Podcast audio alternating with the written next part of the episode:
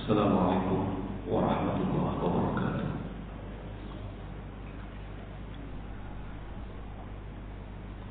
Innal hamdalillah nahmaduhu ta'ala wa nasta'inuhu wa nastaghfiruh wa na'udzu billahi min shururi anfusina wa sayyiati a'malina man yahdihillahu fala mudilla lahu wa man yudlil fala hadiya lahu ashhadu an la ilaha illallah wahdahu لا شريك له وأشهد أن محمدا عبده ورسوله.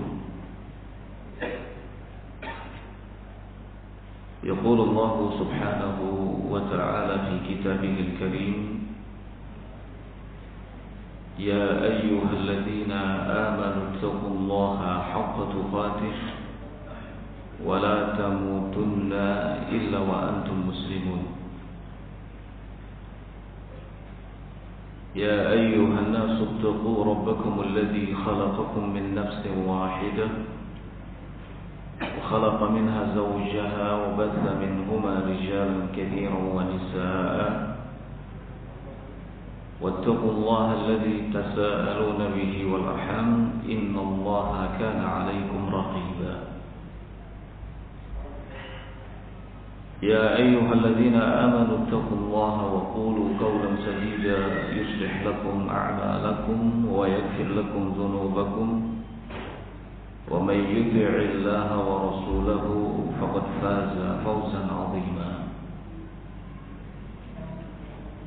أما بعد فإن أصدق الحديث كلام الله تعالى وخير الهدي هدي محمد صلى الله عليه وعلى آله وسلم وشر الأمور محدثاتها فإن كل محدثة في دين الله بدعة وكل بدعة ضلالة وكل ضلالة في النار. إخواني في الدين رحمني ورحمكم الله. الحمد لله, puji syukur kita panjatkan kepada Allah Azza wa Jalla yang dengan taufiknya semata pada kesempatan siang hari yang berbahagia ini kita dapat dipertemukan di tempat yang paling mulia, tempat yang paling barokah dalam kegiatan kajian ilmiah yang kali ini insyaallah ta'ala tema yang diangkat tentang sebuah negeri yang diberkahi menuju ridha ilahi. Semoga kegiatan kita ini dijadikan oleh Allah Subhanahu wa ta'ala sebagai amal saleh yang akan senantiasa diterima di sisinya. Ikhwani fi din rahimani wa rahimakumullah. Satu hal yang perlu untuk kita ingat kembali adalah bahwa betapa besar dan banyak nikmat yang telah Allah Subhanahu wa ta'ala karuniakan kepada kita.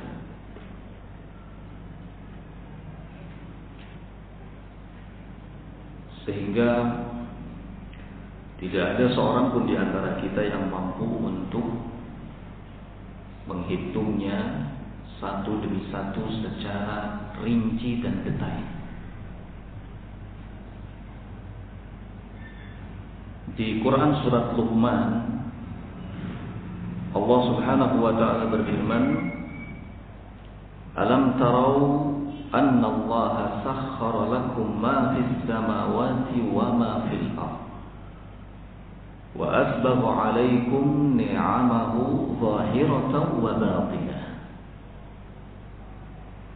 Tidakkah mereka perhatikan Atau tidakkah kalian perhatikan, tidakkah kalian lihat bagaimana Allah Subhanahu wa ta'ala menundukkan untuk kalian segala apa yang ada di langit dan di bumi. Dan Allah Subhanahu wa ta'ala anugerahkan kepada kalian seluruh nikmat-nikmatnya, zahiran wa batinah, baik yang lahir maupun yang batin. Subhanallah, tidak ada satu nikmat pun yang disembunyikan oleh Allah Subhanahu wa ta'ala. Tidak ada satu nikmat pun yang tidak diberikan kepada kita. Saking banyaknya kita tidak bisa merinci dengan detail. Allah Subhanahu wa ta'ala juga berfirman di surat Ibrahim, "Wa in ta'uddu ni'matallahi la tuhsuha." Andai kalian mau menghitung nikmat-nikmat Allah, niscaya kalian tidak akan dapat melakukannya. Sehubungan dengan ayat ini, Imam Ibnu Katsir rahimahullahu ta'ala dalam tafsirnya, beliau mengatakan, yukhbirullahu azza wa jalla an ajzil ibad an ta'dadin ni'am fadlan anil qiyam bi syukriha. Melalui ayat ini Allah Azza wa Jalla mengabarkan soal ketidakmampuan hamba dari menghitung nikmat-nikmat Allah, lebih-lebih untuk mensyukurinya.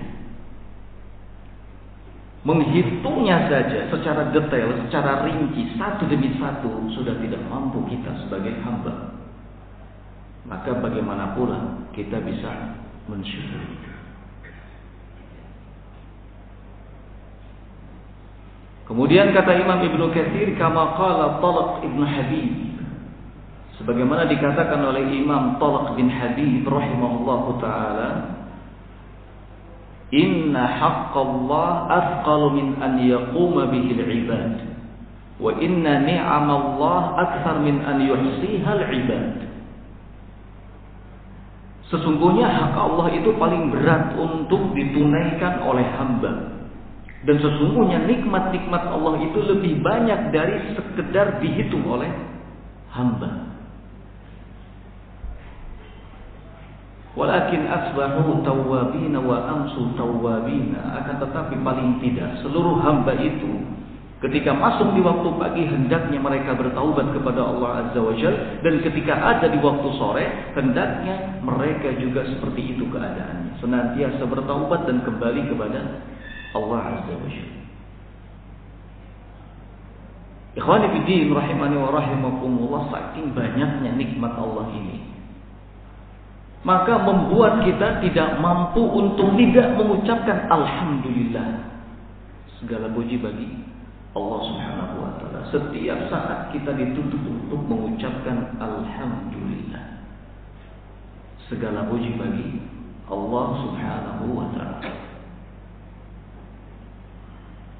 Dalam Sahih Al-Bukhari disebutkan bahwa Rasulullah SAW biasa mengucapkan Allahumma lakal hamdu, ya Allah, hanya bagimu segenap pujian, ghaira makriyin, sesuatu yang tidak bisa ditolak, wala muwadda'in, sesuatu yang tidak bisa ditinggalkan, wa mustaghnan anhu rabbana, sesuatu yang tidak bisa diwakilkan dengan apapun. Rabbana, wahai Rabb kami. Artinya kita dituntut untuk mengucapkan alhamdulillah karena saking banyaknya nikmat yang Allah karuniakan kepada kita. Ikhwani fillah rahimani wa rahimakumullah. Namun dari sekian banyak nikmat itu, yang kita rasakan saat ini adalah nikmat kita tinggal di negeri tercinta ini, di negeri kaum muslimin, negeri yang mayoritas penduduknya muslimin, negeri yang pemerintahannya juga muslimin, negeri yang kita diberi kemudahan oleh Allah Azza wa Jalla untuk menjalankan perintah-perintahnya dengan tenang dan tumanina. Tentu ini menuntut kita untuk senantiasa bersyukur kepada Allah Azza wa Jalla. La in syakartum la azidannakum wa la in kafartum inna azabi lasyadid. Jika kalian bersyukur, niscaya aku akan tambahkan nikmatku kepada kalian. Namun jika kalian kufur, maka ketahuilah bahwa sesungguhnya azabku sangat pedih. Allah Subhanahu wa ta'ala juga mengingatkan dalam firman-Nya yang lain, innallaha lam yakum mughayyiran ni'matan an'amaha 'ala qaumin hatta yughayyiru ma bi anfusihim. Sesungguhnya Allah Subhanahu wa ta'ala itu tidak akan merubah nikmat yang telah diberikannya kepada suatu kaum sampai kaum itulah yang merubahnya.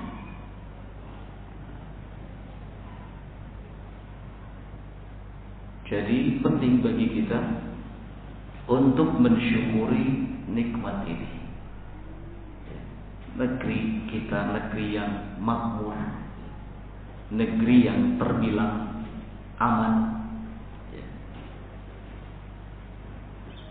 agar kita menjadi penduduk dari negeri ini yang beriman dan bertakwa kepada Allah Azza wa Jalla.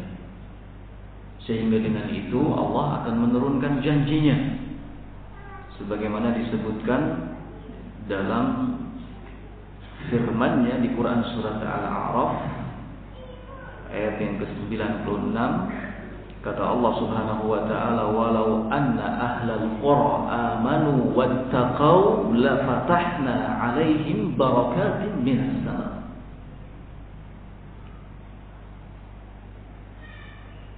Seandainya penduduk suatu negeri itu mereka beriman dan bertakwa kepada Allah Azza wa Jalla, niscaya kata Allah, kami akan bukakan untuk mereka keberkahan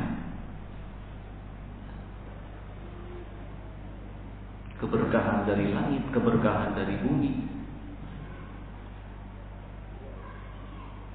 Di dalam tafsir Ar-Razi disebutkan, kata Imam Ar-Razi rahimahullahu ta'ala,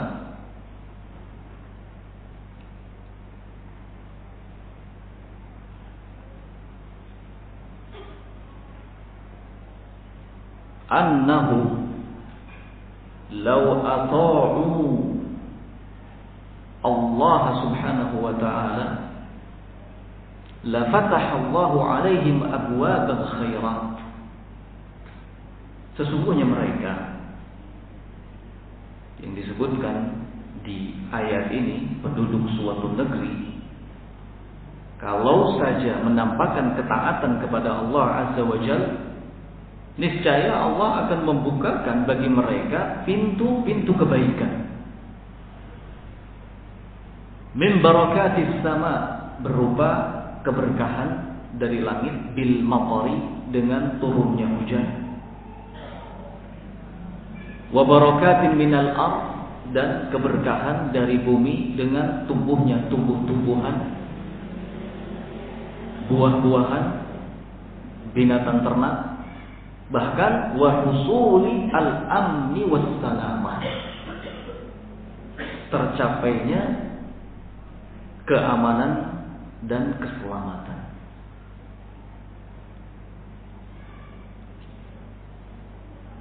Ikhwani fiddin rahimani wa rahimakumullah. Maka sebagai bentuk dari rasa syukur kita kepada Allah Azza wa Jalla, kita harus melakukan perkara-perkara yang dengan itu Allah Azza wa Jalla memberkati negeri kita dan meridhoi kita semua.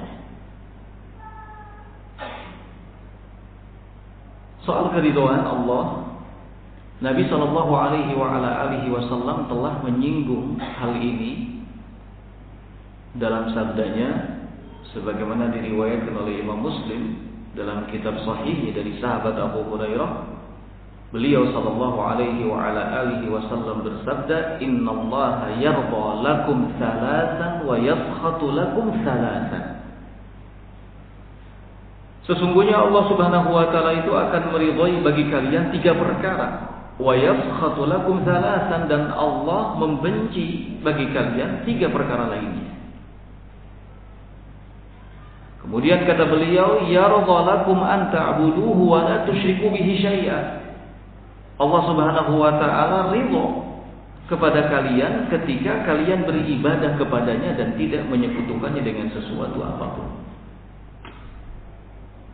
Dengan ini kita akan mendapatkan keridhaan Allah Azza wa Jalla, baik secara personal diri kita masing-masing atau secara komunal kita semuanya. Bahkan negeri ini akan diridhoi oleh Allah Azza wa Jalla jika penduduknya senantiasa menampakkan ibadah hanya kepadanya dan tidak menyekutukannya dengan sesuatu apapun.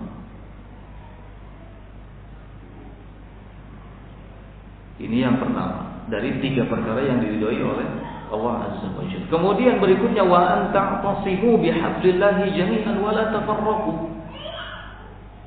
Allah akan ridha kepada kalian ketika kalian berpegang teguh kepada tali Allah, Islam, dan tidak bercerai-berai.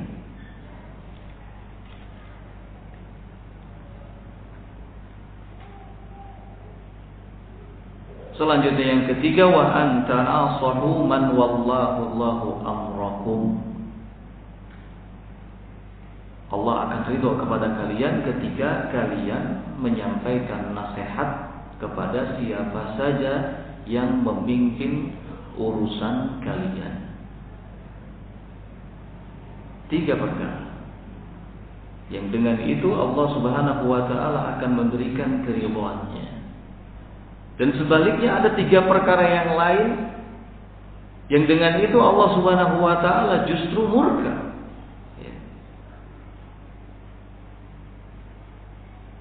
Kata Rasul sallallahu alaihi wasallam, "Wa yaskhad lakum thalathan." Yaskhad lakum qila wa qala. Allah murka, benci kepada kalian terkait tiga hal.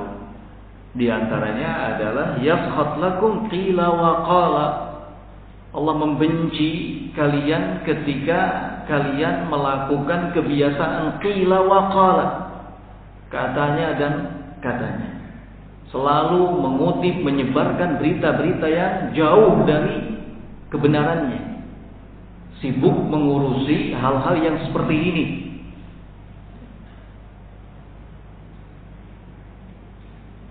Kemudian kasratus su'al yang kedua, Allah benci kepada kalian ketika kalian kasratus su'al, banyak bertanya, menanyakan hal-hal yang sesungguhnya tidak terlalu penting, hal-hal yang tidak bermanfaat, perkara-perkara yang tidak menambah keimanan. Dan yang ketiga adalah idha'atul mal. Allah benci kepada kalian ketika kalian idha'atul mal, menghambur-hamburkan harta.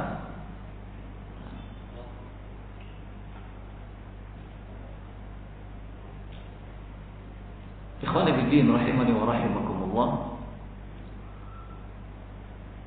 Fadilatul Syaikh Al-Allamah Rabi' bin Hadi Al-Madkhali hafizahullah taala menyebutkan beberapa faedah yang bisa kita petik dari hadis ini. Antara lain yang pertama adalah wujubul qiyami bi'ibadatillahi wahdah. Wajibnya melakukan ibadah hanya kepada Allah Subhanahu wa taala saja. Hukumnya wajib.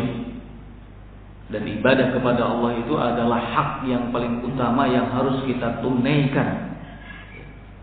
Hak Allah. Tidak ada hak yang lain yang lebih agung daripada haknya Allah. Wajib bagi kita semua untuk menunaikannya, beribadah kepadanya saja. Ini sesuatu yang akan membuat kehidupan kita menjadi sejahtera, kehidupan kita aman, tentram, negeri kita diberkahi dan diridhoi. olehnya. Kemudian yang kedua kata beliau, Hafizahullahu Ta'ala, wujubul ibti'adi an kulli asnafi syirki. Wajib menjauh dari segala macam bentuk kesyirikan, baik besar maupun kecil. Ini sesuatu yang bisa menghambat sejahteranya kita hidup di dunia. Ini sesuatu yang bisa menyebabkan negeri kita hancur, negeri kita tidak lagi mendapatkan keberkahan. Ini sesuatu yang bisa menyebabkan negeri kita selalu ditimpa musibah. Ini sesuatu yang bisa menyebabkan negeri kita hilang keamanan dan ketentramannya. Asyirku billah, syirik kepada Allah Azza wa Jalla.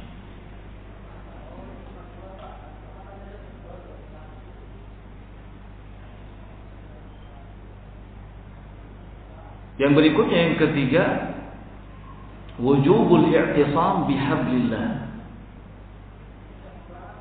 Wajib berpegang teguh kepada tali Allah, Kitabullah dan sunnahnya Rasul sallallahu alaihi wa ala alihi wasallam.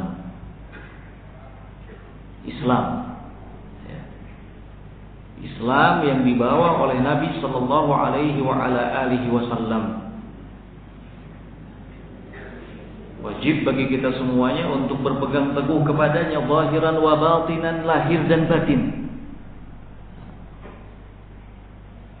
Ya ayyuhalladzina amanu udkhulu fis-silmi kafah. Wahai orang-orang yang beriman, masuklah kalian ke dalam Islam secara kafah, lahir dan batin, totalitas, loyalitas. Tidak boleh ada satu pun dari ajaran Islam yang diabaikan. Tidak boleh ada satu pun dari syariat Islam yang direndahkan, diremehkan. Ini hal yang penting kalau kita mau membangun negeri ini dengan baik. Ini hal yang penting kalau kita ingin negeri ini menjadi negeri yang diberkahi, diridhoi oleh Allah Subhanahu wa Ta'ala. Karena kalau cuma keinginan saja tanpa ada usaha dari kita, itu sesuatu yang sia-sia dalam hal apapun. Kalau kita cuma berkoar-koar saja, cuma bicara saja tanpa melakukan sesuatu sebagai bentuk bukti nyatanya, maka ini sesuatu yang sia-sia, turahat, omong kosong.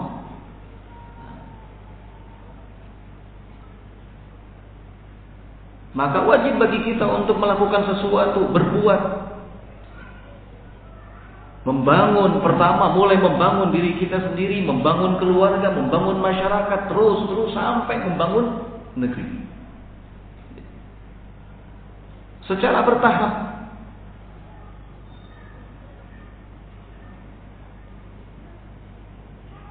Bagaimana mungkin kita ingin negeri yang kita diami ini menjadi negeri yang barokah, negeri yang diridhoi oleh Allah, kalau kita saja mengabaikan perintah-perintah Allah Azza wa Jalla, tidak memperhatikan perintah-perintah Allah Azza wa Jalla.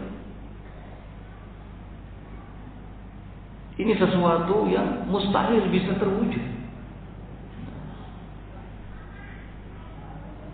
Makanya dalam hadis tadi, innallaha yarda lakum salatan. Yarda lakum an ta'buduhu wa la tusyriku bihi syai'an wa an ta'tasimu bihablillahi jami'an wa la tafarraqu.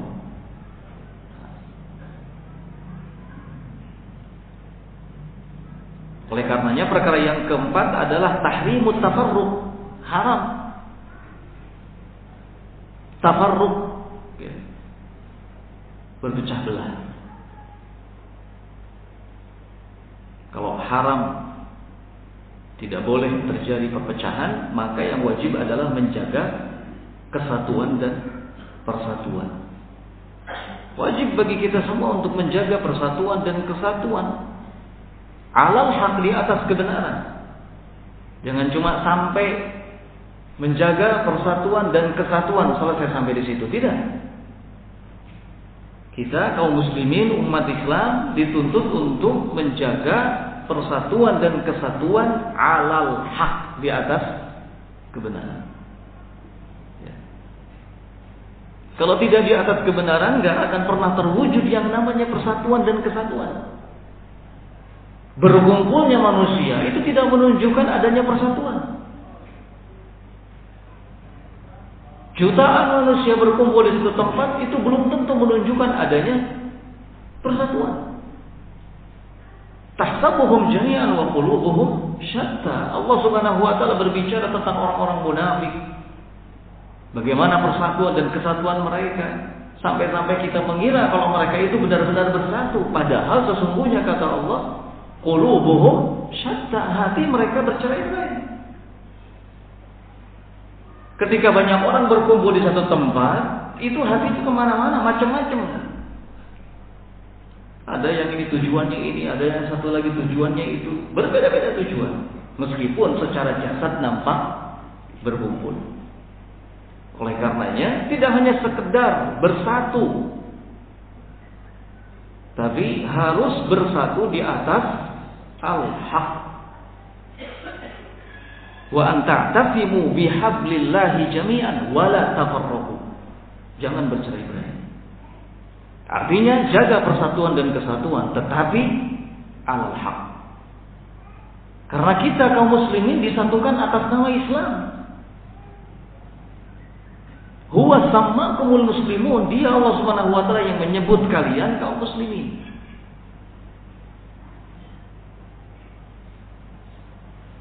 Tidak boleh kita berkumpul hanya karena ada tujuan tertentu.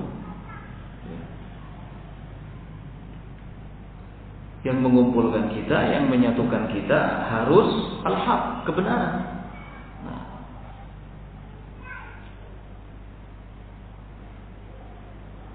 Kemudian yang terakhir adalah wujubu munasahati wulatil amril muslimin, wajib menyampaikan nasihat kepada pemimpin kaum muslimin yang mengurusi urusan-urusan kita dengan cara apa? Bitta'awuni 'alal haq, kerjasama dalam kebaikan. Tetap menampakkan sikap taat dan mendengar, mengingatkan penguasa pemerintah dengan cara yang lembut, menyadarkan mereka dari hal-hal yang mereka lalai, tidak melakukan pemberontakan terhadap mereka, dan jangan lupa selalu mendoakan kebaikan bagi mereka, bagi siapa saja yang memimpin urusan kita. Ini yang disebut dengan munasahat wulatil umur, menyampaikan nasihat kepada waliul amr. Bukan mencercanya, bukan menjelek-jelekannya, bukan menjatuhkan pamornya.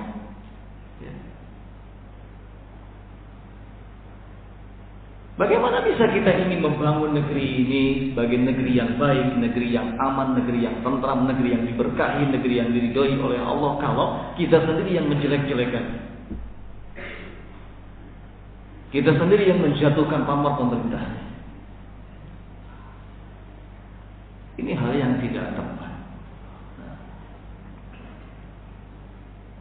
Maka sekali lagi, ikhwan fillah rahimani wa rahimakumullah, jika kita ingin negeri kita menjadi negeri yang diridhai oleh Allah, setidaknya kita lakukan 3 hal tadi. Beribadah hanya kepada Allah Subhanahu wa taala saja, tidak melakukan kesyirikan dalam bentuk apapun. Ini. Kemudian yang kedua, berpegang teguh kepada tauhid Allah, kepada Islam. Amalkan Islam secara kafah.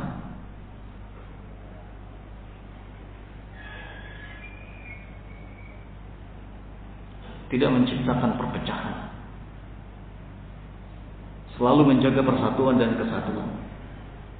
Ini yang kedua. Kemudian yang ketiga, tetap menyampaikan nasihat kepada waliul amr, kepada orang yang memimpin urusan kita, karena walau bagaimanapun mereka manusia biasa, tentu ada khilaf, ada salah. Ikhwani fiddin rahimani wa rahimakumullah,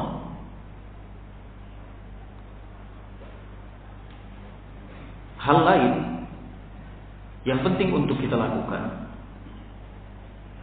agar negeri yang kita cintai ini diberkahi oleh Allah Azza wa Jalla. Di antaranya adalah yang pertama al-qiyamu bi ta'atillah wa ibadatihi, menegakkan ketaatan kepada Allah dan semangat beribadah kepadanya.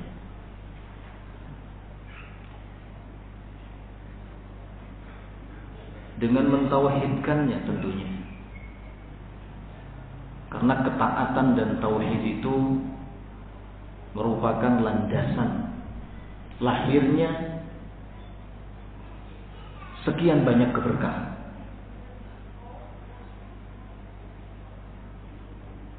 Di dunia wal akhirah, di dunia dan juga di akhirat. Bahkan Allah akan memberikan jaminan keamanan,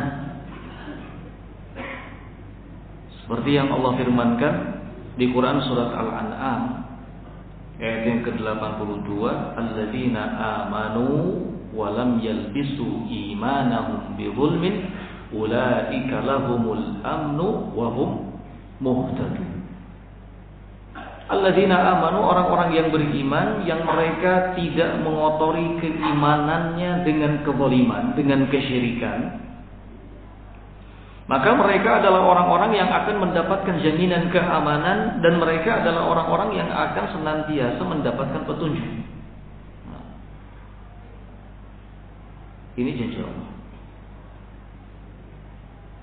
Di ayat lain surat Al-Baqarah ayat yang surat An-Nur ayat yang ke-55, Allah Subhanahu wa taala berfirman, wa'adallahu alladzina amanu minkum wa 'amilus shalihat la yastakhlifannahum fil ardi kama stakhlafa alladzina min qablihim wa la yumakkinanna lahum dinahum alladzi irtadha lahum wa la yubadilannahum min ba'di khaufihim amna ya'budunani wa la yushrikuna bi syai'a. Allah Subhanahu wa taala telah berjanji kepada orang-orang yang beriman dari kalangan kalian dan yang beramal saleh bahwa Allah akan benar-benar memberikan kekuasaan kepada mereka di muka bumi. Lihat.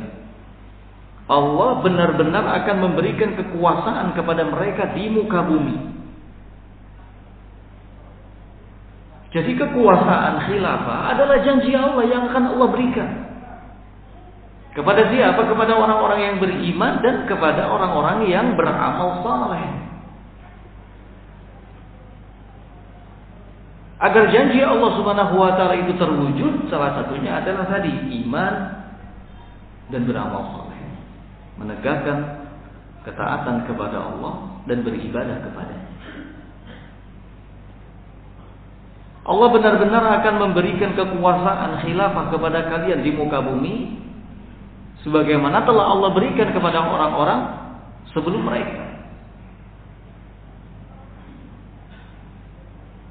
Kemudian Allah Subhanahu wa taala juga akan memberikan kekokohan kepada mereka dalam urusan agamanya yang Allah ridhoi. Dan Allah akan ganti ketakutan yang mereka rasakan dengan keamanan, ketentraman. Syaratnya adalah mereka beribadah kepadaku dan tidak menyekutukanku dengan sesuatu apapun. Jadi syarat mutlak. Kalau kita ingin negeri ini diberkahi, diridhoi oleh Allah Azza wa Jalla, syaratnya adalah penduduk negeri ini harus mentauhidkan Allah Azza wa Jalla, beribadah kepada Allah Azza wa Jalla dan tidak menyekutukannya dengan sesuatu apapun. Sampai kapan? Sampai janji Allah itu benar-benar nampak. Kesyirikan dalam bentuk apapun tidak akan pernah terwujud adanya ketentraman, kenyamanan di negeri ini. Itu syarat mutlak. Ya'budunani wa la yushrikuna bi syai'an. Kemudian di akhir ayat Allah Subhanahu wa taala menyatakan, "Wa man kafara ba'da dzalika fa ulaika humul fasiqun." Barang siapa yang kufur setelah itu, maka mereka adalah orang-orang yang fasik. Jika di sebuah negeri penduduknya tidak dalam keadaan mentauhidkan Allah, maka negeri itu akan menjadi negeri yang lemah. Negeri yang lemah, negeri yang akan terlalu banyak penyimpangan-penyimpangan terjadi di dalamnya. Syekhul Islam rahimahullahu ta'ala mengatakan bahwa salah satu sebab di mana tentara Tartar dulu bisa masuk ke negeri kaum muslimin dan menguasainya adalah buhurul ilhad wan nifaq wal bidah. Karena munculnya penyimpangan, kemunafikan, dan kebid'ahan.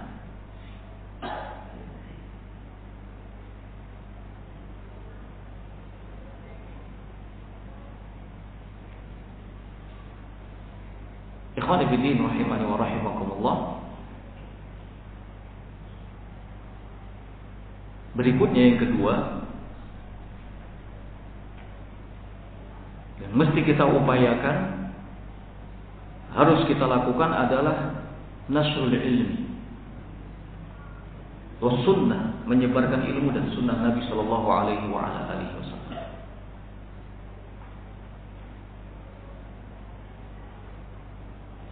Fal ilmu aman, dalam ilmu itu ada keamanan. Was sunnah, sedangkan dalam sunnah itu ada ismah, ada penjagaan, perlindungan. Imam Az-Zuhri rahimahullahu ta'ala dulu mengatakan, kana man mawa min ulama'ina yaqulun al-i'tisamu bis-sunnati najatun wal-ilmu yuqbadu qabdan sari'an fana'shul ilmi thabatud dini wad-dunya wa dhihabil ilmi dhihabu dhalika kullihi. Dulu para ulama kita mereka mengatakan al-i'tisamu bis-sunnati najah, berpegang teguh kepada sunnah adalah keselamatan. Dan ilmu itu adalah sesuatu yang begitu cepat dicabutnya oleh Allah Subhanahu wa taala.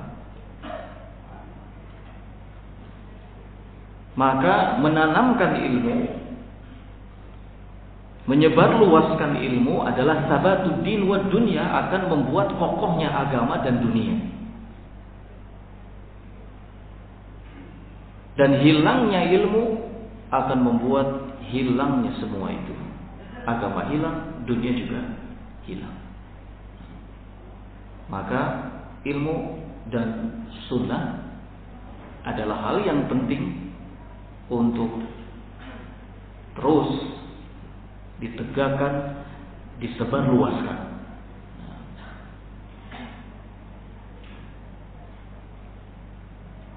Ketika kita bicara soal ilmu, maka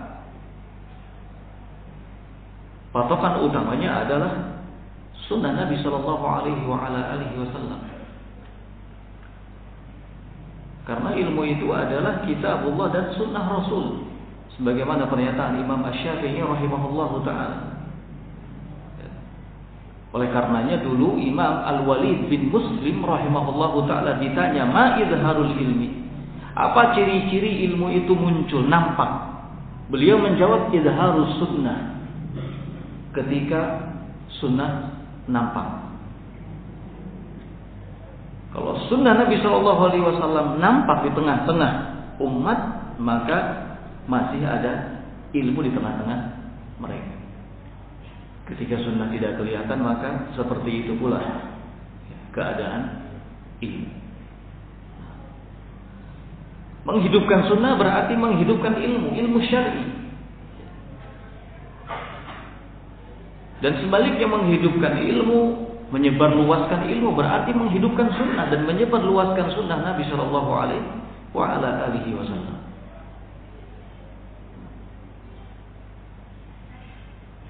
Dengan ilmu dan sunnah, manusia itu menjadi cerdas. Manusia menjadi berpengetahuan. Pikirannya terjaga, hatinya demikian, keyakinannya lurus. Kalau semua manusia dalam kondisi yang seperti ini, maka mereka bisa membangun negerinya dengan baik. Yang bisa membangun sebuah negeri dengan baik itu tidak hanya terpaku pada, oh kalau jumlahnya banyak, kalau jumlahnya sedikit tidak bisa. Enggak. Justru kembali kepada kualitas manusianya. Kualitas penduduk negerinya. Kalau kualitas penduduk negerinya baik, maka negerinya pun akan baik.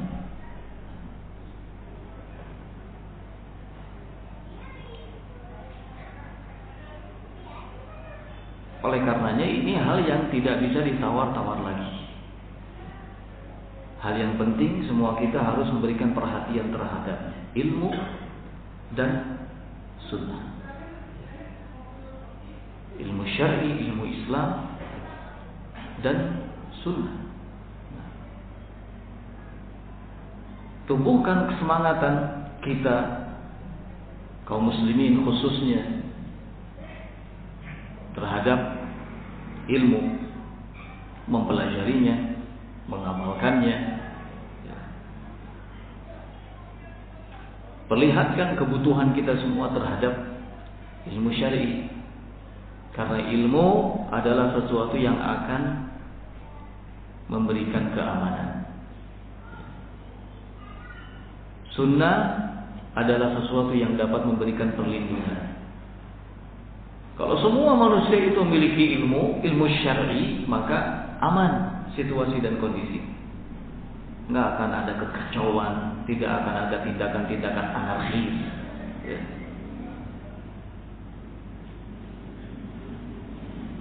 Segala macam bentuk keburukan akan berkurang.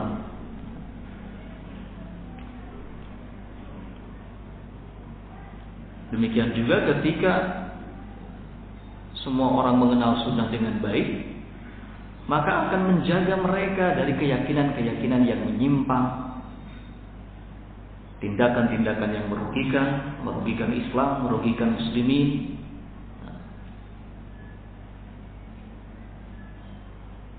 Ikhwan fillah rahimani wa rahimakumullah. Selanjutnya, hal yang dapat kita lakukan adalah seperti yang kita singgung di awal tadi, bersyukur kepada Allah Azza wa Jalla. Bersyukur kepada Allah Azza wa Jalla. Syukur itu adalah sesuatu yang bisa menjaga nikmat yang telah kita rasakan.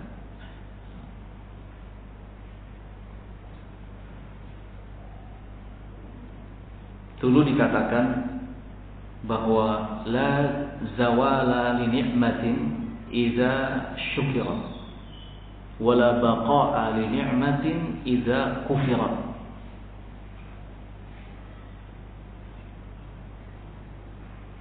Tidak ada istilah hilang nikmat itu apabila disyukuri, dan tidak ada istilah akan tetap ada nikmat itu ketika dikufuri. Ya. Saat nikmat itu disyukuri maka akan tetap ada, saat nikmat itu dikufuri maka akan tiada. Berarti kita harus menjadi orang-orang yang pandai bersyukur. Sebagaimana Nabi SAW, "Afala akunu 'abdan syakura?" Apakah tidak boleh aku menjadi hamba yang bersyukur, padahal segala sesuatunya sudah diberikan jaminan oleh Allah Subhanahu wa taala, namun tetap beliau menampakkan rasa syukurnya kepada Allah. Maka ini hal yang tidak boleh untuk kita lupakan.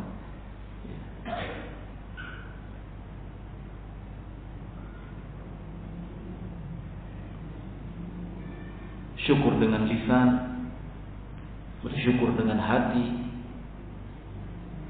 menerima segenap pemberian Allah Subhanahu wa taala, kemudian juga bersyukur bil jawarih dengan anggota badan, melakukan ketaatan, ketundukan kepada Allah Azza wa Jalla.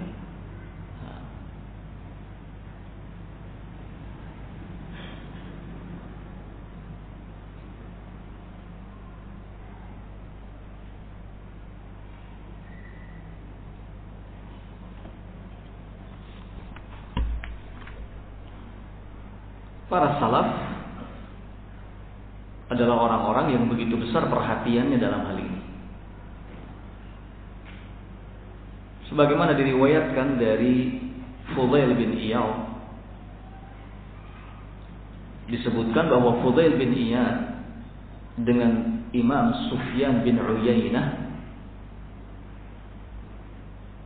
mereka berdua biasa dalam satu malam itu duduk-duduk bahkan hingga waktu pagi, hanya untuk apa? Mengingat nikmat Allah Azza wa Jalla. Faja'ala Sufyan yaqul, Sufyan mengatakan, an'amallahu alaina fi kada, fa'ala bina kada, fa'ala bina kada. Sufyan bin Uyainah mengatakan, Allah telah memberikan kepada kita nikmat ini. Allah Subhanahu wa taala telah melakukan sesuatu untuk kita berupa ini, berupa itu. Terus berduanya saling mudzakarah ni'am, saling mengingat nikmat yang telah Allah Subhanahu wa taala berikan.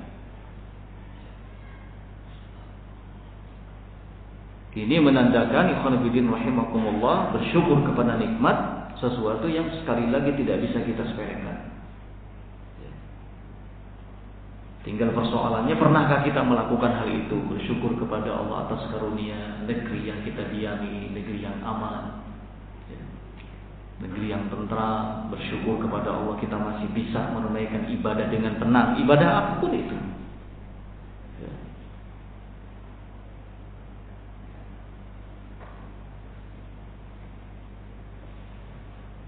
Semakin kita sering bersyukur kepada Allah, maka semakin Allah memberikan nikmatnya kepada kita, menjaga nikmatnya agar tetap bersama dengan kita.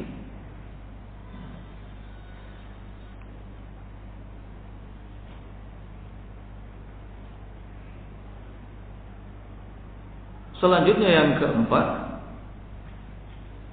adalah la yutasahal ma'asyar. Kita tidak boleh menganggap remeh kejelekan sekecil apapun. Kalau kita mau hitung, sungguh terlalu banyak kejelekan yang terjadi, keburukan yang terjadi di negeri kita. Dari mulai penyimpangan akidah sampai penyimpangan moral, akhlak, banyak sekali. Ini sesuatu yang tidak boleh untuk kita abaikan, sesuatu yang tidak boleh untuk kita sepelekan. Jangan selalu yang dibicarakan itu pemerintah ini begini, pemerintah itu begini, tidak adil, pemerintah berbohong ini dan itu. Sementara keburukan-keburukan yang lain yang berkembang di tengah-tengah masyarakat disepelekan. Ini hal yang keliru, ini hal yang salah. Kalau kita ingin membangun negeri ini menjadi negeri yang kuat, negeri yang diberkahi oleh Allah, negeri yang diridhoi oleh Allah Azza wa Jalla, maka jangan pernah kita remehkan apa yang disebut dengan keburukan. Nabi SAW dulu mengatakan, man ra'a minkum mungkaran falyughayyirhu. Barang siapa di antara kalian yang melihat kemungkaran, maka hendaknya ia rubah. Tidak dibiarkan. Karena kemungkaran sekecil apapun, kalau dibiarkan akan menjadi besar. Demikian juga dengan keburukan. Kalau dibiarkan akan menjadi besar.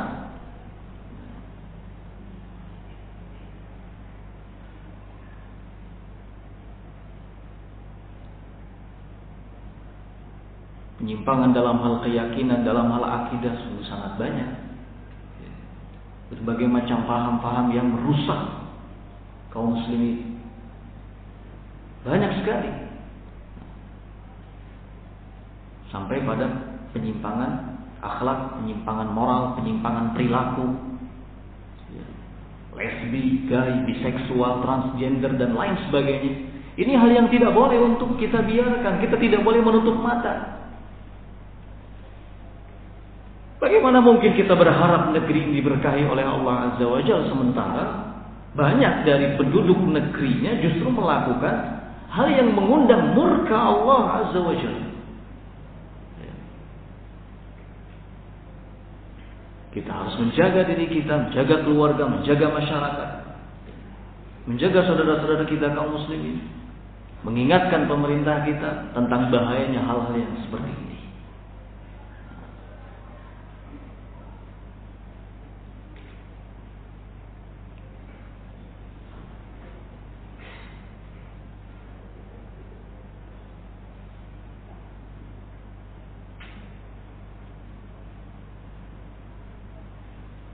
Ikhwani fiddin rahimani wa rahimakumullah.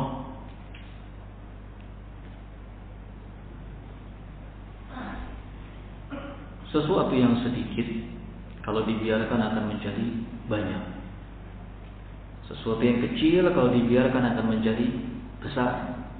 Sesuatu yang tersembunyi kalau dibiarkan akan nampak. Ya.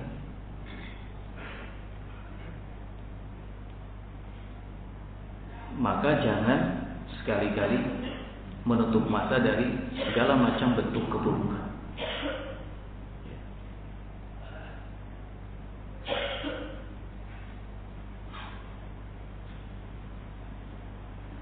Kita semua punya kewajiban untuk menjaga diri, menjaga keluarga dari kemungkaran.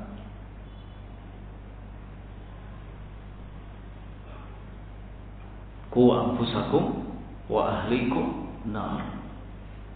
Jagalah diri kalian dan keluarga kalian dari ancaman api neraka. Nah.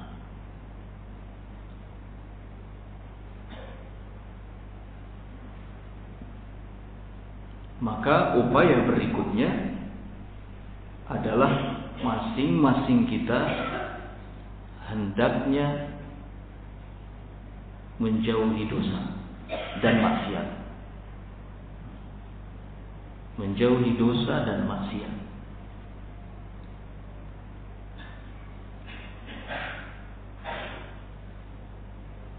Ma nazala al-bala illa bizanbin. Bala, musibah, bencana, keburukan, kejelekan, kekacauan, apapun itu yang masuk dalam kategori syar, bala, bencana, tidak akan turun, tidak akan terjadi illa bidzanbin, kecuali disebabkan karena dosa.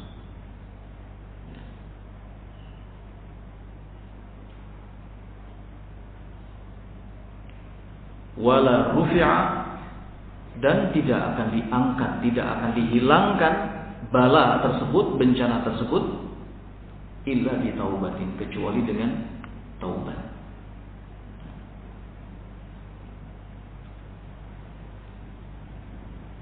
Dosa, ikhwan fillah rahimakumullah, adalah sesuatu yang bisa menghilangkan kenikmatan dan mendatangkan murka Allah Azza wa Jalla.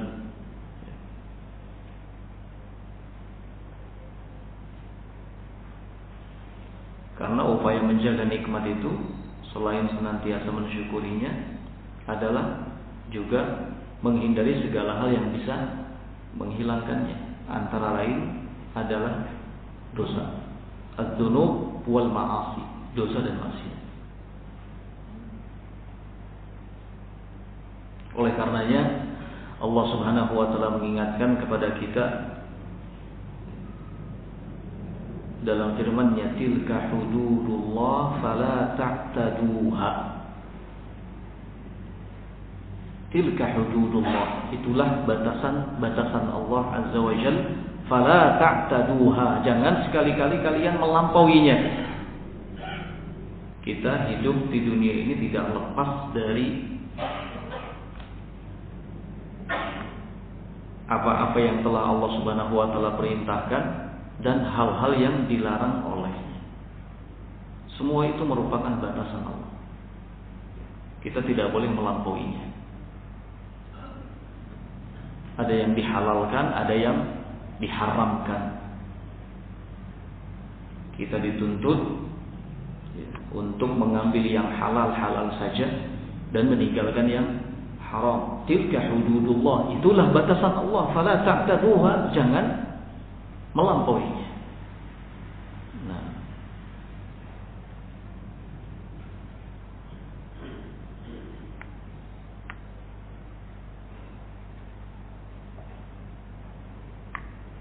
Dosa itu adalah sesuatu yang bisa mematikan hati, sebagaimana kata Abdullah ibn Mubarak dulu, ra'aitu dzunuba tumitul qulub.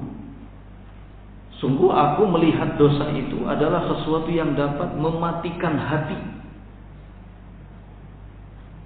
Wa qad yatba'u dzulla idmanuha. Dan jika terus-terusan seseorang berada di atas dosa, maka ini akan mengantarkan kepada kehinaan. Negeri yang kita cintai ini akan menjadi negeri yang tidak ada pamornya sama sekali ketika penduduknya gemar melakukan dosa. Waliyahumillah.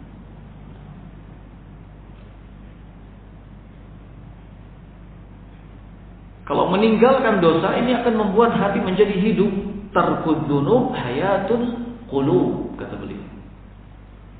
Meninggalkan dosa adalah kehidupan bagi hati.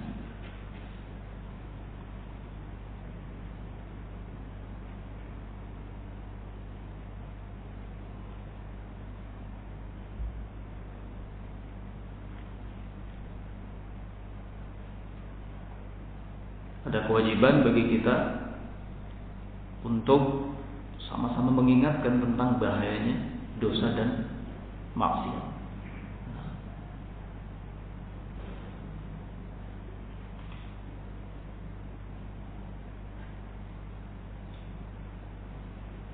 Ikhwan fillah rahimani wa rahimakumullah.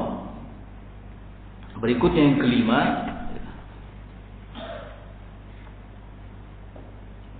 atau keenam dari upaya yang dapat kita lakukan adalah al-ibti'adu 'anil fitan. Kita berusaha untuk menjauhi segala macam bentuk fitnah. Sebab Nabi sallallahu alaihi wasallam mengatakan innas sa'ida laman junnibal fitan. Innas sa'ida laman junnibal fitan. Innas sa'ida laman junnibal fitan. Sesungguhnya yang akan selamat itu adalah mereka-mereka yang senantiasa menjauhi fitnah, sampai 3 kali diulang oleh beliau. Ini menandakan bahwa fitnah itu kalau sudah datang, maka akan terjadi segala macam keburukan dan kekacauan. Apapun yang ada dalam kehidupan kita di dunia ini bisa menjadi fitnah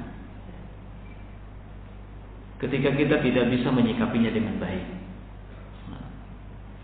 Maka waspada terhadap segala macam bentuk fitnah. Bahkan anak-anak kita bisa menjadi fitnah, keluarga kita sendiri juga bisa menjadi fitnah. Kaum muslimin bahkan yang menjadi saudara-saudara kita ini juga bisa menjadi fitnah buat kita.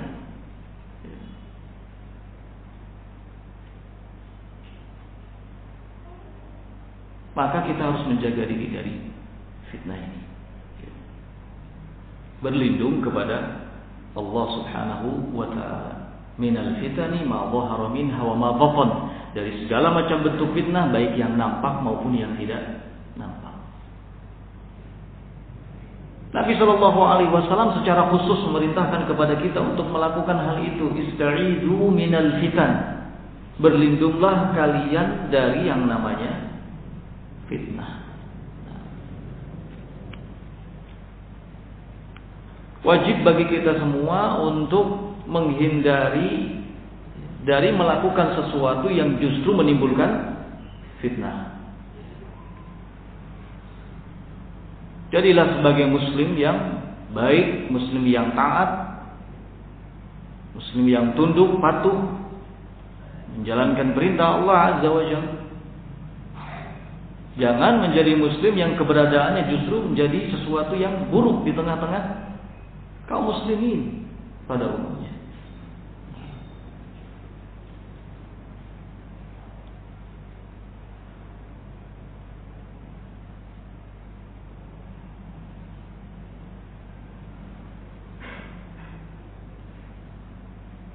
Selanjutnya adalah memiliki keberanian untuk mengatakan yang hak adalah hak, yang batil adalah batil, yang baik adalah baik, yang buruk adalah buruk, yang benar adalah benar, yang salah adalah salah. Dan ini membutuhkan mental. Tidak semua orang punya kekuatan untuk itu. Tapi kalau kita kaum muslimin punya keberanian untuk seperti itu, maka ini akan mendatangkan keberkahan, akan mendatangkan kebaikan.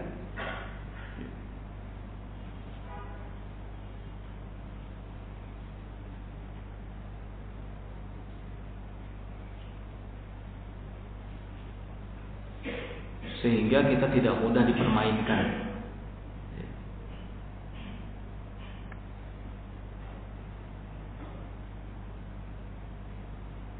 Kita akan menjadi orang-orang yang qawalan lil haq,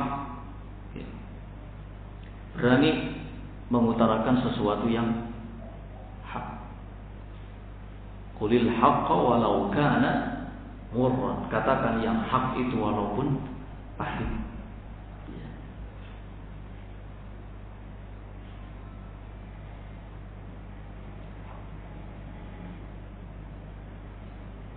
Kalau ada sebuah penyimpangan pemikiran, jelas menyimpangnya, katakan bahwa pemikiran itu adalah menyimpang, salah.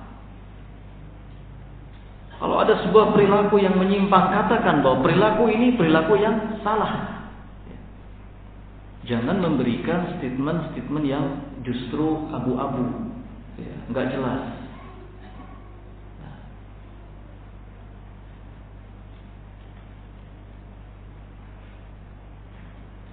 Generasi kaum muslimin harus diberi pendidikan yang seperti ini.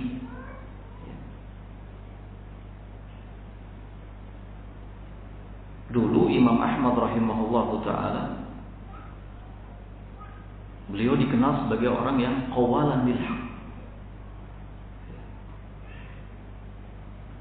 Ketika ada orang yang berkata kepada beliau, innahu la yashtad alayya an aqula fulan dhaif fulan kadzdzab. Sungguh aku berat untuk mengatakan fulan ini lemah, dhaif, fulan ini pendusta. Maka apa jawaban Imam Ahmad rahimahullah? Idza sakatta anta wa sakattu ana famata ya'riful jahilu as-sahiha minas sahih. Kalau seandainya engkau diam, aku diam, kapan orang bodoh itu akan tahu mana yang baik dari yang jelek, mana yang sahih dari yang dhaif?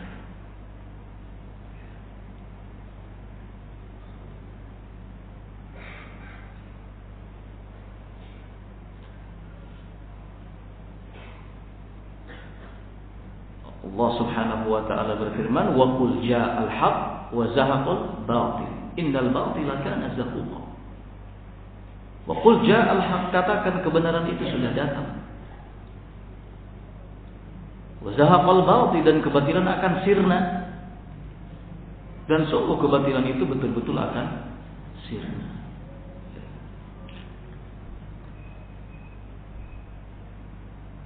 Kita harus sadar bahwa ketika ada yang hak, pasti ada yang batil. Ketika ada yang benar, ada yang salah.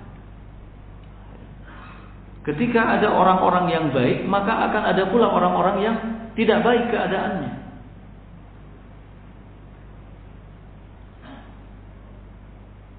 Kalau seandainya kita tidak berada di pihak orang-orang yang baik, maka yang akan mendominasi nanti adalah orang-orang yang jelek.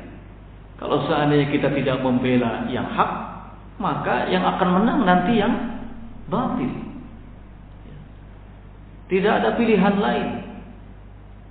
Pilihannya hanya satu. Kita harus berada di pihak yang benar. Kita harus berpegang teguh di atas al-haq, kebenaran. Kita harus menjadi orang-orang yang membela kebenaran.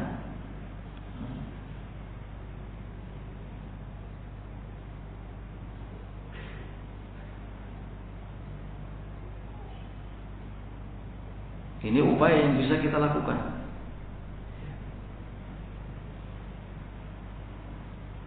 Berikutnya adalah iqa'ul ulama an-nasihi manzilatahum. Menempatkan para ulama pada tempatnya. Menghormati mereka, memuliakan mereka.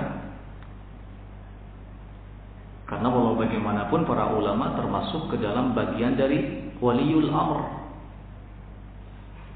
Atiullah wa atiur rasul wa ulil amri. Taatlah kalian kepada Allah, taatlah kepada Rasul, dan taat kepada ulil amri. Ulil amri yang dimaksud adalah umara dan ulama. Selain kita menghormati umara, menghormati orang-orang yang memimpin urusan kita, kita juga harus menghormati ulama. Ulama itu harus bersinergi, jalan beriringan.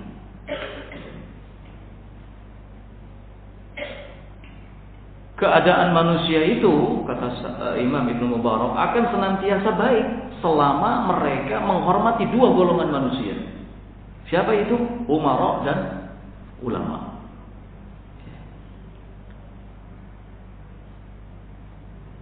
Keduanya memiliki tugas masing-masing tersendiri. Umara mengurusi urusan-urusan rakyat yang sifatnya duniawi, kemaslahatan-kemaslahatan rakyat yang berhubungan dengan maslahat duniawi, sedangkan ulama mengurusi rakyat dalam hal yang berhubungan dengan keagamaan akhirat.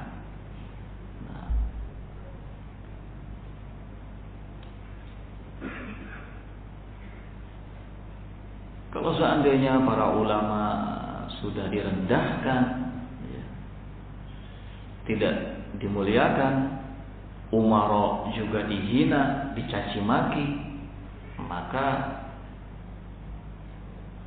apa jadinya?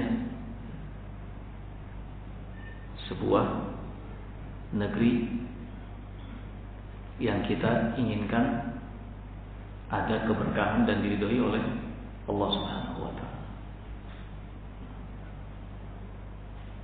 Jauh dari kata diberkahi, jauh dari kata diridhoi oleh Allah Azza wa Jalla. Kalau para ulamanya dilecehkan, umaroknya juga sama, diperlakukan seperti itu. Walhamdulillah. Man ahana sultan ahanahullah. Barang siapa yang merendahkan sultan, penguasa, ahanahullah, maka Allah akan merendahkannya, Allah akan menghinakannya. Karena itu wasiat Nabi Shallallahu Alaihi Wasallam dulu, ya, bagaimanapun kondisinya, adalah as-sam'u wa ta'ah. Tetap memberikan sikap taat dan mendengar. Sekalipun dizalimi, sekalipun hak kita diambil, kita sebagai rakyat tetap harus menunaikan kewajiban kita. Kalau hak kita dirampas, maka mintalah hak kita kepada Allah Azza wa Jalla. Ini yang dipesankan, ini yang diwasiatkan oleh Nabi Shallallahu Alaihi Wasallam. Tujuannya apa? Supaya menjaga persatuan dan kesatuan, tidak terjadi kekacauan.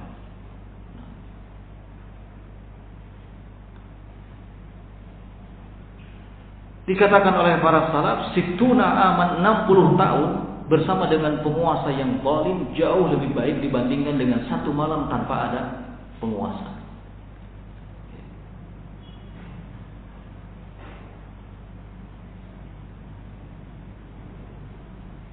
Keburukan-keburukan yang ada, yang terjadi, misalnya di tengah-tengah pemimpin kita, pemerintah kita, ini harus menjadi koreksi bagi kita. Ada sesuatu yang salah.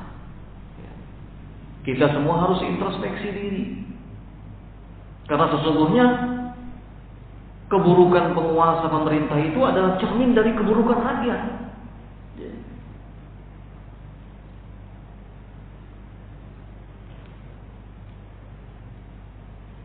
Allah itu akan menjadikan pemimpin yang zalim di sebuah negeri ketika rakyatnya zalim.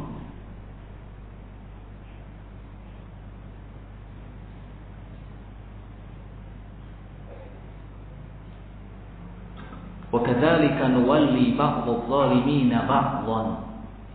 Kata Allah Subhanahu wa taala, dan demikianlah kami akan jadikan sebagian dari orang-orang yang zalim itu memimpin sebagian yang lainnya.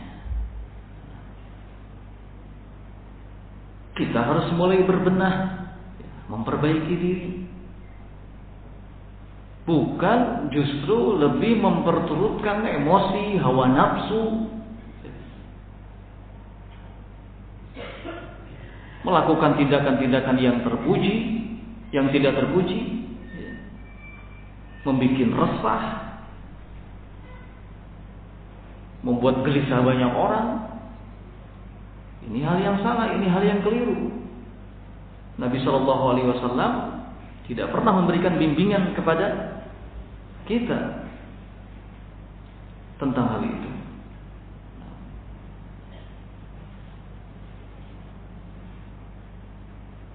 Segala sesuatunya, ikhwan fillah rahimakumullah, butuh kesungguhan, butuh keseriusan, butuh waktu.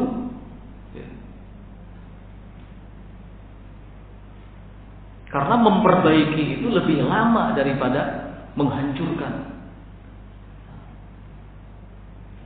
Kita ingin negeri kita, negeri diberkahi oleh Allah, diridhoi oleh Allah, maka harus ada upaya, dan upaya itu lama, sedikit demi sedikit. Perbaiki kualitas ibadah kita, perbaiki kualitas akhlak kita, perbaiki kualitas keyakinan kita, perbaiki kualitas perilaku kita, muamalah kita. Itu yang harus kita lakukan.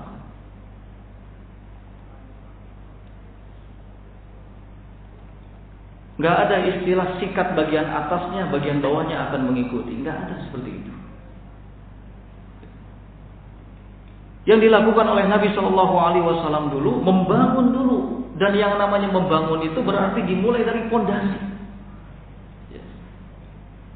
Pondasinya terlebih dahulu, baru terus bangunan itu akan berdiri dengan sendirinya ketika pondasi itu kuat. Jadi jangan pernah berpikir, wah, sampai kapan kita harus begini, mengurusi soal tauhid, mengurusi soal akhlak, muamalah, ini itu. Sementara keburukan sudah begitu besar terjadi di mana-mana, luar biasa. Jangan mengatakan hal itu. Ingat janji-janji Allah. Janji-janji Allah itu akan terwujud, akan terbukti manakala kita melakukan sesuatu. Ada hal yang harus kita lakukan. Pertolongan Allah pun akan datang tergantung sejauh mana kita menolong agamanya. Kalau kita tidak pernah menolong agamanya, maka mustahil pertolongan Allah itu akan datang. In tansurullah yansurkum. Kalau kalian mau menolong agama Allah, Allah akan menolong kalian. Ihfadillah yahfadka. Jagalah Allah, jagalah agama Allah, Allah akan menjagamu. Jangan bicara soal daulah Islamiyah sementara tidak ada sesuatu pun yang dilakukan guna mewujudkan hal itu. Malah yang terjadi adalah pelanggaran-pelanggaran syar'i oleh Ibu Bila. Bagaimana bisa teriak-teriak yel-yel daulah Islamiyah sementara masuk waktu duhur lewat, masuk waktu asar lewat, bergandengan dengan perempuan yang bukan mahram. Daulah yang seperti apa yang ingin? Daulah gudang garam atau daulah apa? Nggak bisa seperti itu. Kita dituntut untuk sabar, bersabar, menata, memperbaiki.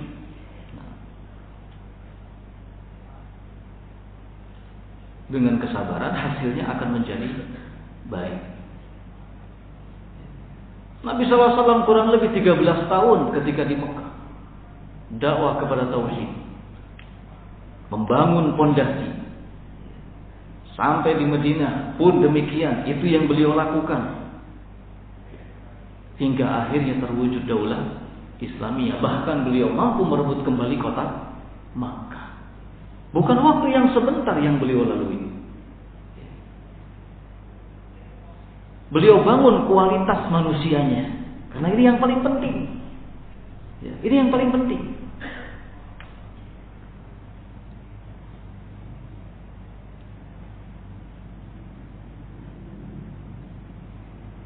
Ikhwanul rahimani wa rahimakumullah. Berikutnya yang dapat kita lakukan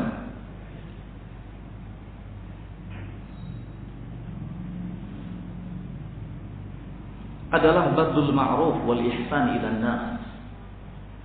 Bersungguh-sungguh untuk menebar kebaikan dan berbagi kepada sesama. Ini hal yang penting. Ini yang selalu dihasung oleh Nabi Shallallahu Alaihi Wasallam. Karena ini menjadi bukti bahwa ada perhatian antar kita satu sama lainnya. Ini akan menguatkan keyakinan kita.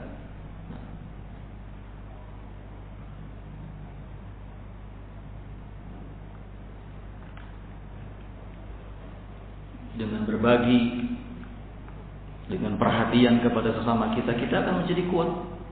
Dan itu termasuk salah satu unsur yang bisa merekatkan ukhuwah al-Islamiyah, persatuan dan kesatuan. Innamal mu'minuna ikhwah. Sesungguhnya hanyalah orang-orang yang beriman yang mampu mewujudkan persaudaraan.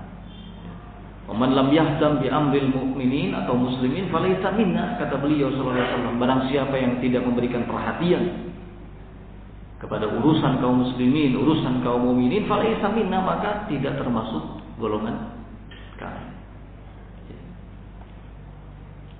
Sebab kita sesama muslim antara satu dengan yang lainnya kal jasadil wahid, ibarat satu tubuh. Jadi jangan lupa untuk bersungguh-sungguh berusaha menebar kebaikan dan berbagi kepada sesama. Nah, berikutnya adalah akhdul mal bi tariqil halal. Selalu berusaha mengambil atau menjemput harta bi tariqil halal, dengan cara yang halal. Ini akan mendatangkan keberkahan. Berkah dalam segala hal. Dulu Nabi Shallallahu Alaihi Wasallam mengingatkan kepada para sahabat-sahabatnya ketika Allah bukakan pintu rezeki di hadapan mereka. Dalam hadis Abu Sa'id Al-Khudri riwayat Muslim, Nabi Shallallahu Alaihi Wasallam bersabda, "Man ya'khud malahu bihaqqihi burika lahu fihi." Barang siapa yang menjemput hartanya, mengambil hartanya sesuai dengan apa yang menjadi haknya, maka ia akan diberkati di dalamnya. Wa man ya'khudh malahu bighairi haqqihi famathaluhu kamathalil ladzi ya'kulu wa la yashba. Dan barang siapa yang menjemput hartanya, mengambil hartanya bighairi haqqihi, yang bukan miliknya, bukan haknya, maka perumpamaannya, kata beliau sallallahu alaihi wasallam, adalah seperti orang yang makan namun tidak pernah merasa kenyang. Terus merasa kurang. Allah jadikan ambisinya terhadap dunia itu luar biasa. Ini sangat berbahaya. Menghambat datangnya keberkahan dari Allah Azza wa Jalla.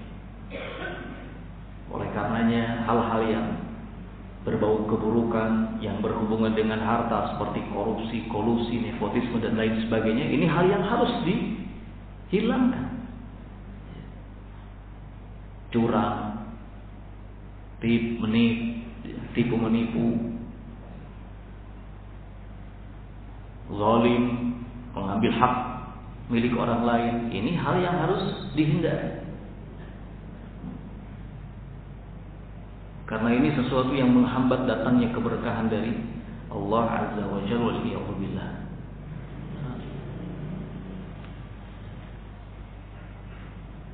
Kemudian selain itu juga as-sidqu fil muamalah, jujur dalam bermuamalah, seperti contohnya dalam melakukan transaksi jual beli.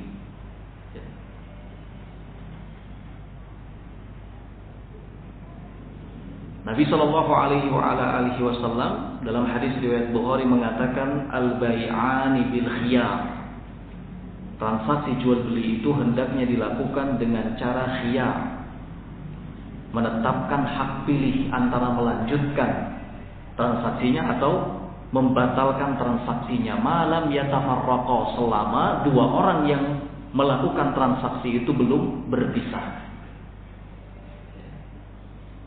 masih saling tawar-menawar, masih ada kesempatan untuk membatalkan transaksi tersebut, baik si penjual maupun si pembeli. Al-bai'ani bil khiyar ma lam yatafarraqa. Kemudian kata beliau sallallahu alaihi wasallam, fa in sadaqa wa bayyana, jika dua orang yang melakukan transaksi itu keduanya menampakkan kejujuran, kemudian transparan, burikalahuma fi baihima, maka akan diberkati keduanya dalam transaksinya.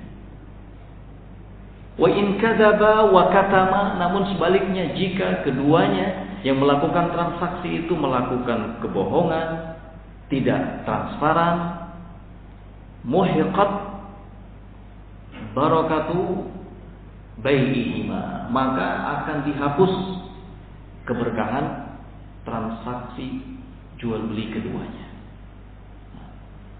Selama transaksi-transaksi yang curang, ya, yang penuh dengan kedustaan ini beredar di tengah-tengah kita kaum muslimin, maka selama itu pula keberkahan akan sirna, tidak ada, nggak akan kita dapatkan. Oleh karenanya ikhwan fillah rahimakumullah, harapan kita dari kajian yang seperti ini adalah mengingatkan kita supaya kita menjadi mukmin yang baik, menjadi penduduk negeri yang beriman dan bertakwa.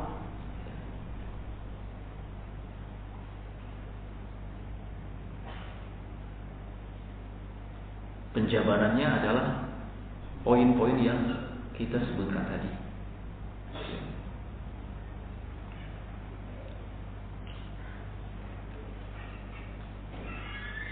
Karena janji Allah, sebagaimana kita sampaikan tadi, kalau seandainya penduduk sebuah negeri itu beriman dan bertakwa, maka kami, kata Allah, akan bukakan keberkahan bagi mereka. Jadi intinya iman dan takwa. Kalimat ini butuh untuk dijabarkan secara panjang lebar. Di antaranya sebagiannya adalah poin-poin yang kita sebutkan tadi. Jangan tunjuk orang lain dulu, tapi tunjuk diri sendiri dulu. Iman dan bertakwa berarti masing-masing kita wajib untuk mewujudkannya.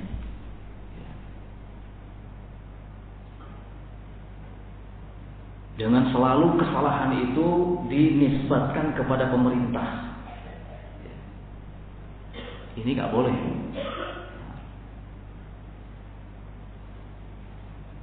Kita juga harus introspeksi. Kita juga harus membangun diri menjadi lebih baik, menjadi rakyat, menjadi penduduk negeri ini yang taat, beriman, bertakwa kepada Allah Azza wa Jalla, memperbaiki keyakinan, akhlak, ibadah, muamalah. Oleh karena itu termasuk hal yang tidak boleh untuk kita sepelekan, untuk kita lupakan, adalah mengikuti sunnah dalam adab kita, termasuk adab makan. Tidak boleh disepelekan. Yang mungkin sebagian orang menganggap wah itu urusan pribadi, tidak.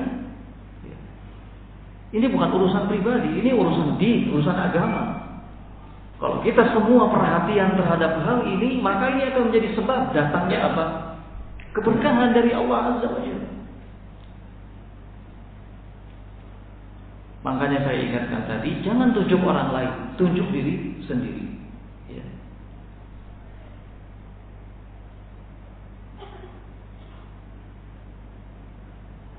Tegakkan daulah Islamiyah itu dalam diri kita, maka akan tegak di negeri kita, kan gitu istilahnya. Ya. Mulai dari diri kita.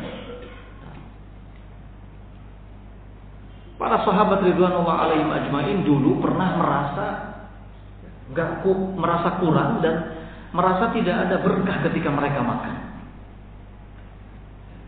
Maka Nabi SAW bertanya kepada mereka, mungkin saja kalian ketika makan itu berpencar masing-masing kalian makannya. Cobalah berkumpul dan jangan lupa baca Bismillah, niscaya akan diberkati.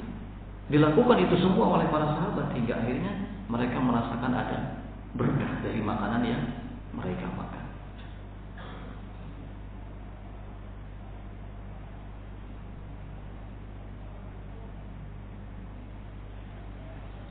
Bagaimana bisa kaum muslimin yang hidup di negeri ini, yang menginginkan negeri ini barokah, sementara cara makannya saja ngikuti cara makan orang-orang kafir?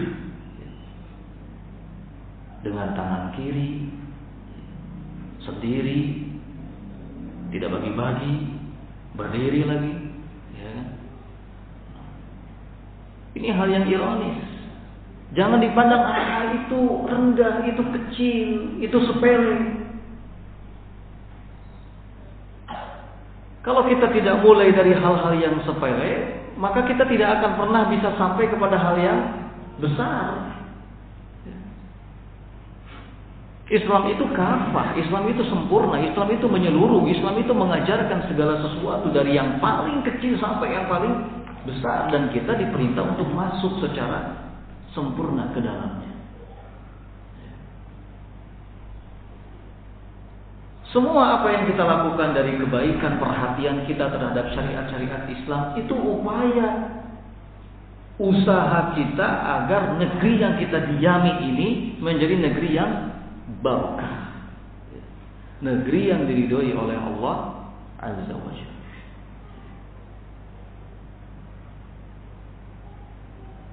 Yang disinggung oleh Allah Subhanahu wa Ta'ala dalam Al-Quran ketika Allah menghancurkan satu negeri, itu rata-rata karena perbuatan penghuni negeri tersebut. Bukan semata-mata karena pemerintahnya, karena negaranya, enggak, tapi karena penduduknya.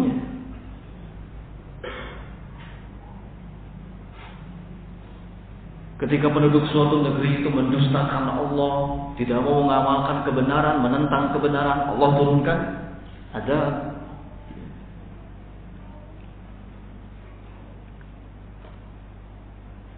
Seperti ketika Allah hancurkan negeri Sabah yang pada awalnya negeri yang luar biasa, gemah ripah, negeri yang makmur, negeri yang subur, negeri yang siapapun tinggal di dalamnya merasa betah.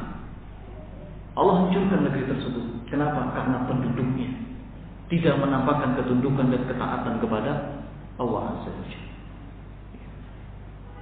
Mudah bagi Allah untuk membangun sebuah negeri itu menjadi seperti apapun negeri tersebut, mudah. Yang paling penting adalah bagaimana kita sebagai penduduknya.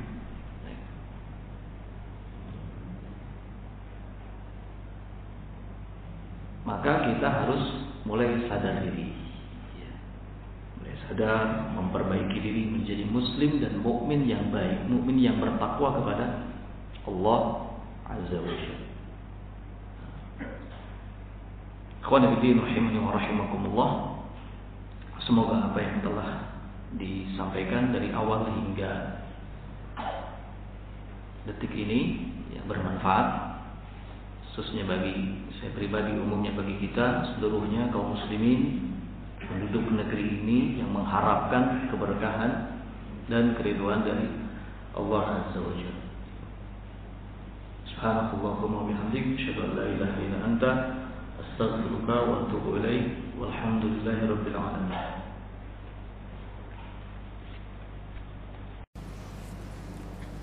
Bagaimana jika ulama memiliki akidah atau pemikiran yang menyimpang? Apakah tetap harus dimuliakan? Ulama yang seperti ini diperingatkan dari pemikirannya, ditegakkan hujah padanya, kemudian diberitahukan kepada umat untuk tidak mengikuti pemikirannya.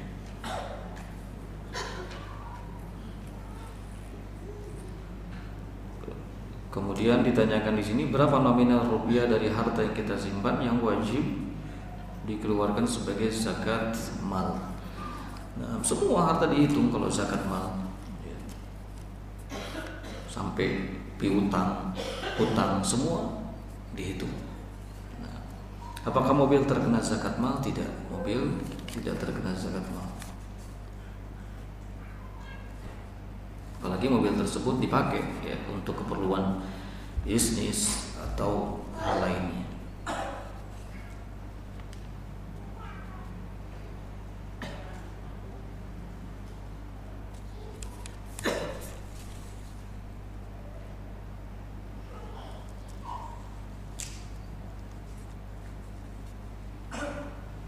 Kenapa masih banyak negeri-negeri kafir yang masih diberikan kemakmuran, kesejahteraan, dan keamanan?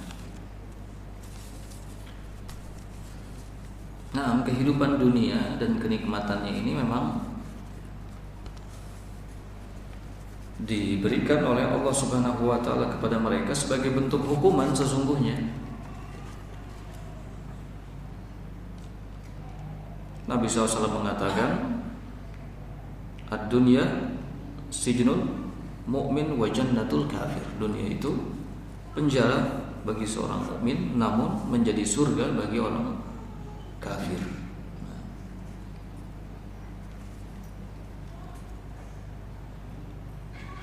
Allah takdirkan seperti itu juga sebagai bentuk ujian bagi kita.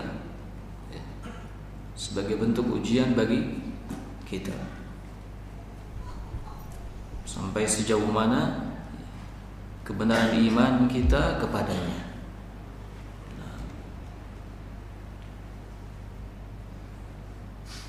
Dan makmurnya negeri-negeri kafir tidaklah menjadi tanda bahwa Allah Subhanahu wa Ta'ala ridha terhadap mereka. Namun semua itu bisa jadi sebagai bentuk hukuman,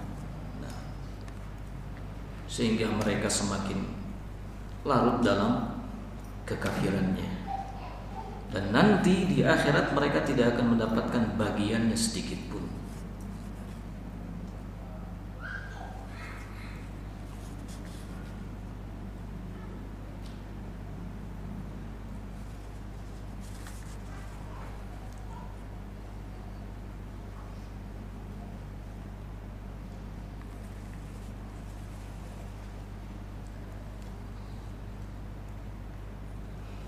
Nah, menjauhi fitnah masuk di dalamnya adalah memperingatkan orang, memperingatkan kaum muslimin dari perkara-perkara yang bisa menimbulkan fitnah, termasuk memperingatkan kaum muslimin dari keberadaan orang-orang yang membawa pemikiran menyimpang. Ini juga termasuk upaya bagian dari menjauhi